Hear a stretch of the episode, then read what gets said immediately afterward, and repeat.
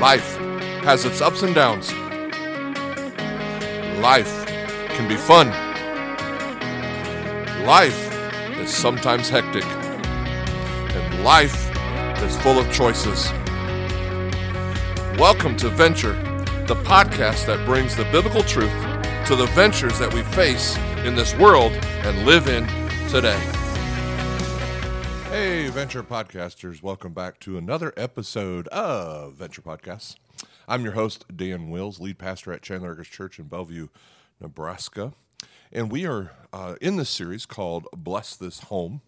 And we're actually wrapping it up today. So this is week four. Uh, and so if you've missed one, two, or three, my encouragement is, is go back and, and listen to those episodes. Uh, that way you are in line with everybody else. Um, but also, if you feel free to listen to this message, uh, you can. It will make sense to you just on this message alone. So don't worry about that either. Uh, but anyway, if you've missed the last uh, few weeks, we've been looking at the teachings of Jesus in Matthew chapter four uh, in what's uh, called a, a, little section called the Beatitudes, where Jesus gave us eight different qualities of those who would be blessed. And so, uh, although Jesus was talking to everybody, uh, what we've been doing for the purpose of this series uh, is we're applying our teachings to our homes. And that's why we're calling it Bless This Home. Because the reality is, if you look around today at so many homes where, where we live, which is the United States, okay, most people wouldn't say, man, they're, they're really blessed. They've got a, a blessed marriage, their kids are blessed. So, so what we're doing is we're, we're asking God to teach us to live according to His Word so that He would bless our homes. All right, so let me give you uh, our kind of our key thought that we've been looking at every single week. Uh, it's kind of this paradigm shift about how we think about our faith in our families. And it's we are not just a Christian home, but we are a Christ centered family. Now, some of you uh, that this is their first time listening to this series uh, might say, well, what's the difference between a Christian home and a, and a Christ centered family? Well, unfortunately, today, the word Christian does not mean what it used to mean. In fact, where we live, uh, a real big portion of the population would fall into the category that I would call cultural Christian, or almost like, you know, we are Christian in name only is basically what they're saying. Some 80% or so of those in our country would say, yeah, we're Christians, but if you looked on at other families, on those families, you, you might go, well, I'm not quite sure if they are or not. I, I just don't know because, I mean, there's no evidence to tell me that they are. So I just don't know. Now, if we take a different title and, and we take it seriously and we say we're not just a Christian home, kind of in the cultural sense, but we say we are Christ centered in all that we do, in other words, Jesus isn't a convenient part of our life, the guy that we call on when we need him or go to church on Easter for or whenever we feel like it. But he's not just part of our lives, but truly the center of, li- center of our lives, then there will be evidence to those who look on. Our, our values will be different. The way we raise our children will be different. The way we use our resources, our time and money and other things will be different.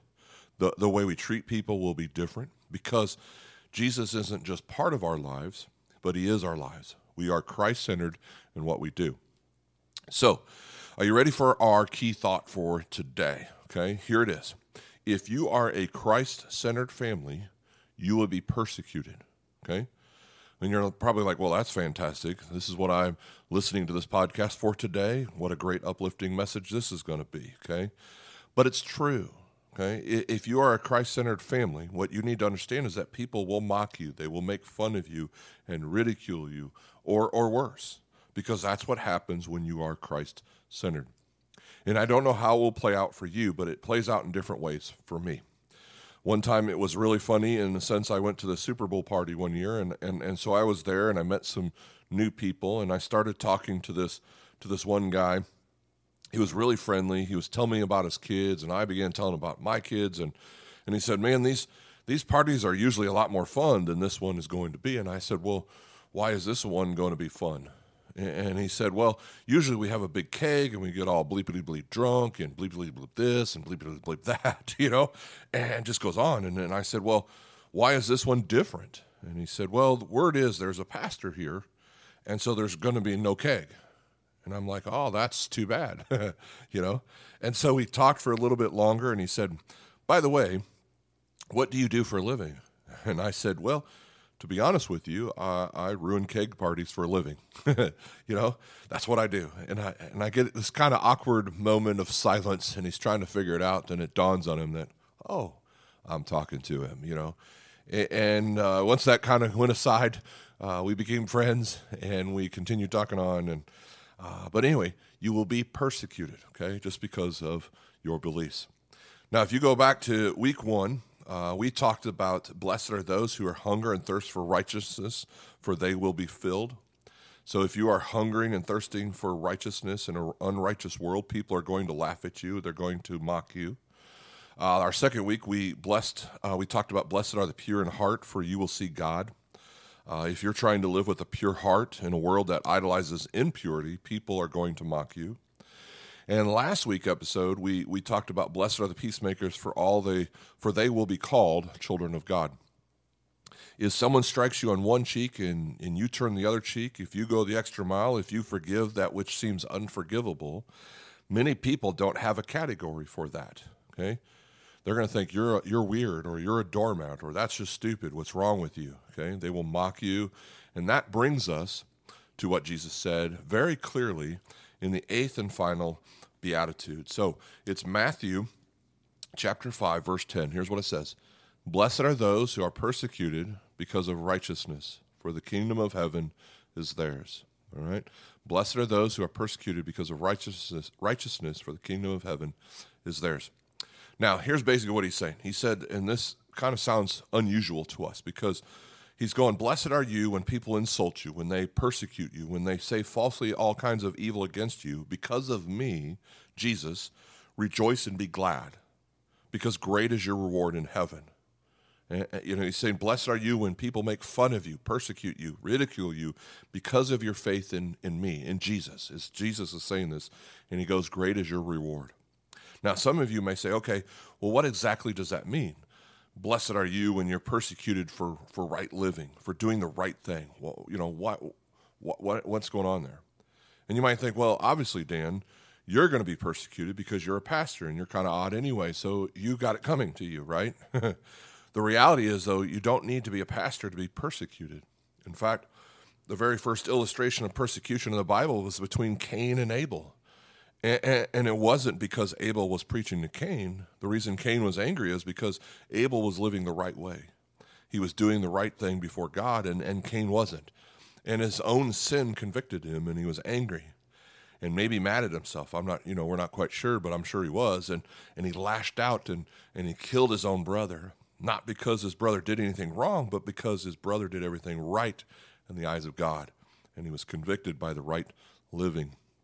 And so I don't know what it'll be for you, but when you are a Christ centered family, you will have different values. Okay.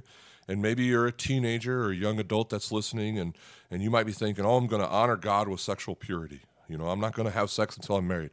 And your friends are probably like, well, you're an idiot. That's the stupidest thing. Who would give that up? You know, that's just stupid. And they're, and, and they're going to make fun of you.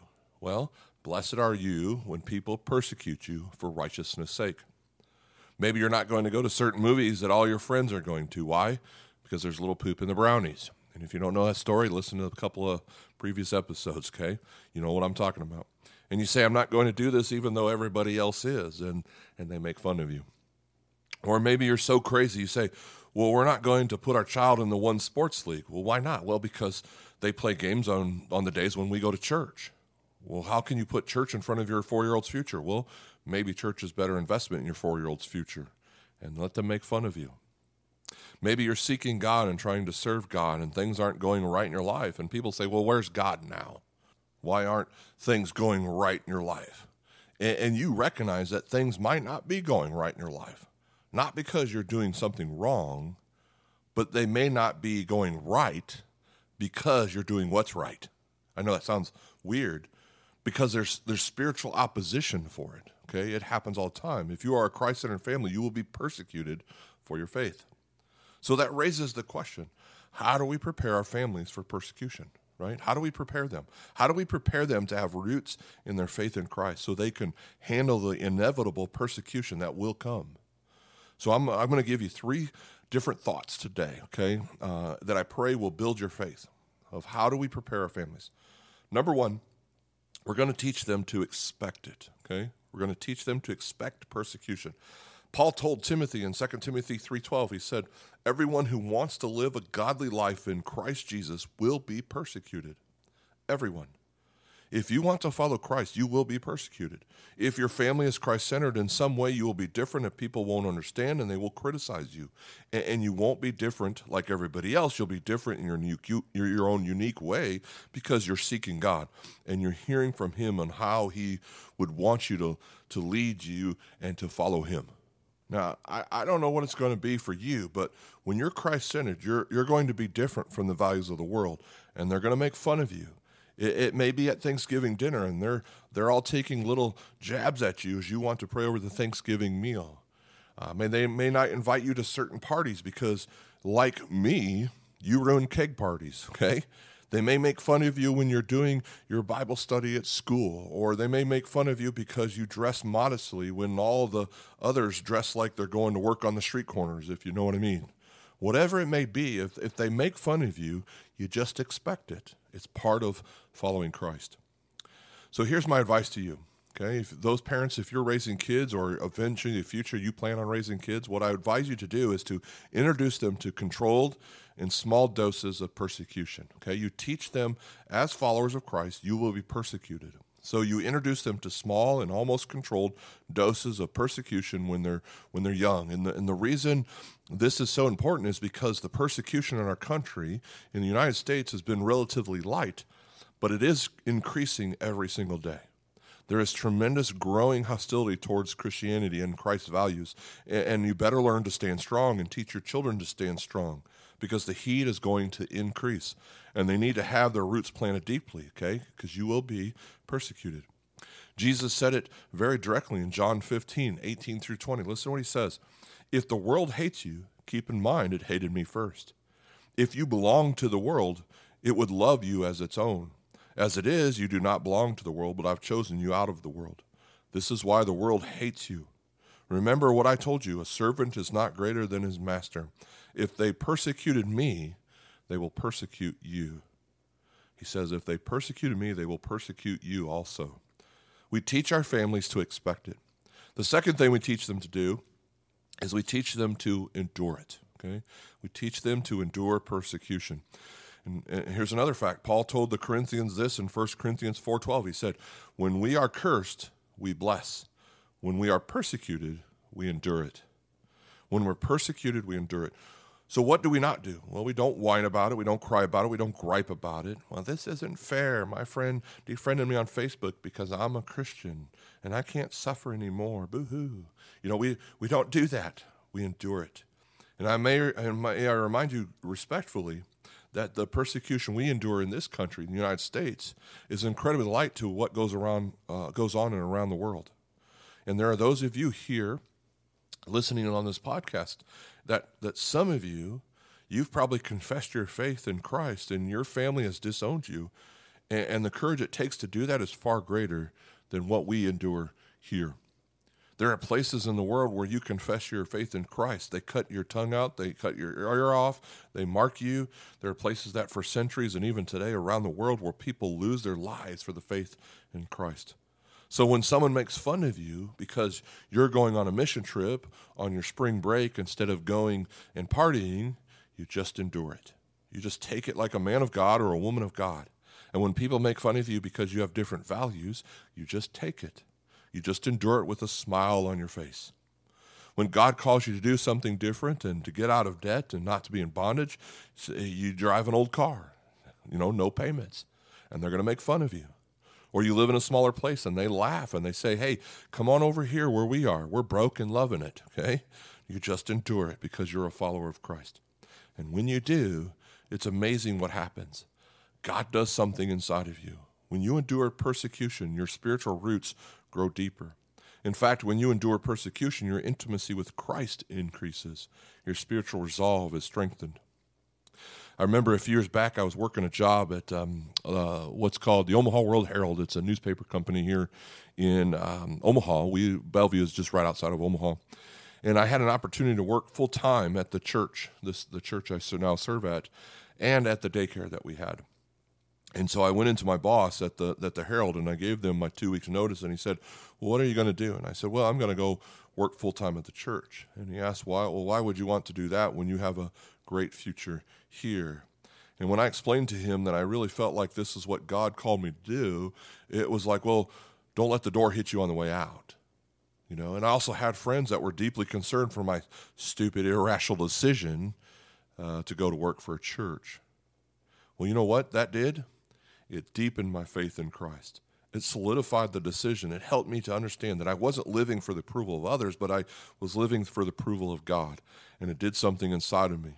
If you haven't been persecuted in a while, I'm, I'm telling you, it's almost a disadvantage. And I would almost say that the fact that there's little persecution where, where we live, it's almost, it almost puts us in a spiritual disadvantage because all through history, when the church is persecuted, the church becomes stronger there's a sense of unity and there's passion and there's boldness and, and it weeds out those who don't really mean it and it strengthens those who do. And they become more effective. And when your family stands together for christ not just yeah we're kind of a christian family i think. I know we at least baptized you know many years ago and i don't know of anything else but but when we're christ centered it draws you together. And when your family is persecuted there's a sense of strength and identity for who God has called you to be. We're not just a Christian family in name only, we're Christ centered. It means something to us, it's the center of all that we do. Therefore, we tell our family, we're not going, I'm sorry, we're going to be persecuted, expect it. And when it comes, you endure it. But you just don't endure it. There's actually another word that I want to tell you, and it's, it's our number three uh, thing we're talking about, and it's you embrace it. You have to embrace it. You thank God that you get to suffer in some small way, like his son Jesus Christ did, who gave it all for us. You embrace it. In fact, Peter said something to this, but before I read you what he said, I want to give you the context, okay? Peter was talking to a, a group of, of Christians that were suffering and being uh, persecuted beyond anything that our little safe world can imagine, okay? In fact, one of the things they would do is they would take the Christians who wouldn't renounce the name of Christ, that basically who wouldn't who wouldn't denounce him, and they would put them into the center of a coliseum in front of a huge crowd. And they would release lions who would physically devour, eat those who would not walk away from their faith in Christ. And Peter's talking to these, these folks. And here's what he said. Okay, I hope you're ready for this. This is what he said in 1 Peter 4 12 through 13 and 16. Listen what he says Dear friends, don't be surprised when the fiery ordeal comes among you to test you as if something unusual were happening to you. Instead, rejoice as you share in the sufferings of Christ, so that you may also rejoice with great joy when his glory is revealed. But if anyone suffers as a Christian, let him not be ashamed, but let him glorify God in having that name glorify God in having that name. When your friends make fun of you at lunch because you're praying over the meal, or you glorify God in having that name. When people make fun of you because you walk away from a job that was profitable, but you realized it was slightly unethical, and everybody else says, but our business, everybody fudges something, you know, but you don't. And, and they make fun of you and they laugh at you and mock you because you could have made a lot of money, and you stand up and say, No, I've made a covenant with God, and I'm going to do what's right.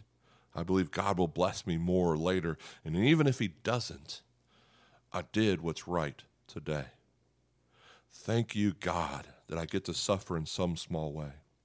You see, blessed are those when you're persecuted for righteousness' sake, for yours is the kingdom of God.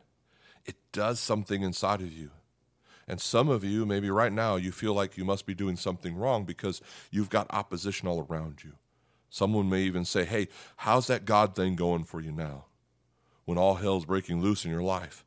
Well, may, may I remind you that things may be going wrong, not because you're doing something wrong, but because you're doing something right. Because blessed are those when you are persecuted for righteousness' sake. See, this is a spiritual battle. We need to understand it, that it's very, very real. So here's the deal, and I hope you'll listen to me. Don't ever worry when your family is being persecuted for righteousness. The only time you should worry is when you're not ever being persecuted at all. Because if you're not being persecuted at all, let me just say as lovingly as I can, you might be a Christian family in name only. When your kids ask you, well, what are, what are we about, mom and dad? You might say, well, we're about Jesus, his kingdom, his purpose, his glory, making a difference in this world. And you need to know when you're about him, you will be persecuted. So don't worry when you are, worry when you're not. If everything goes okay and there's no spiritual opposition, well, maybe you're walking the same way as the devil. Because when you're walking towards God, okay, there's always spiritual opposition. Because blessed are you when you are persecuted for righteousness' sake. If you're a Christian family, you will be persecuted. It's part of it. So, what do you do? Well, we talked about it. You expect it. That's what happens. You endure it. You take it like a man of God or like a woman of God, and you don't strike back. You don't get angry. You don't get defensive. You just love and love and love and love and love, and you endure it. Blessed are the meek. Blessed are the humble. Blessed are those who hunger and thirst for righteousness. Blessed are the pure in heart. Blessed are the peacemakers.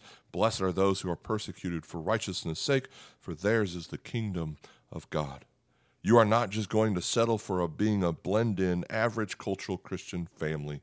God has called you to something more. We are going to be Christ centered in all that we do because we are created for His glory. I want everybody to say, God, will you bless this home? Amen. All right, that concludes another episode of Venture Podcast. It also concludes our series on Bless This Home. So we hope you enjoyed it. We also hope you'll join us next week as we begin a new series called Stay Positive, where we embrace the way we were created to think and we'll talk to stay positive. We'll talk to you soon. If you'd like to know more about Venture Podcast or Chandler Acres Church, or if you'd like to support this ministry, please visit us at chandleracreschurch.com.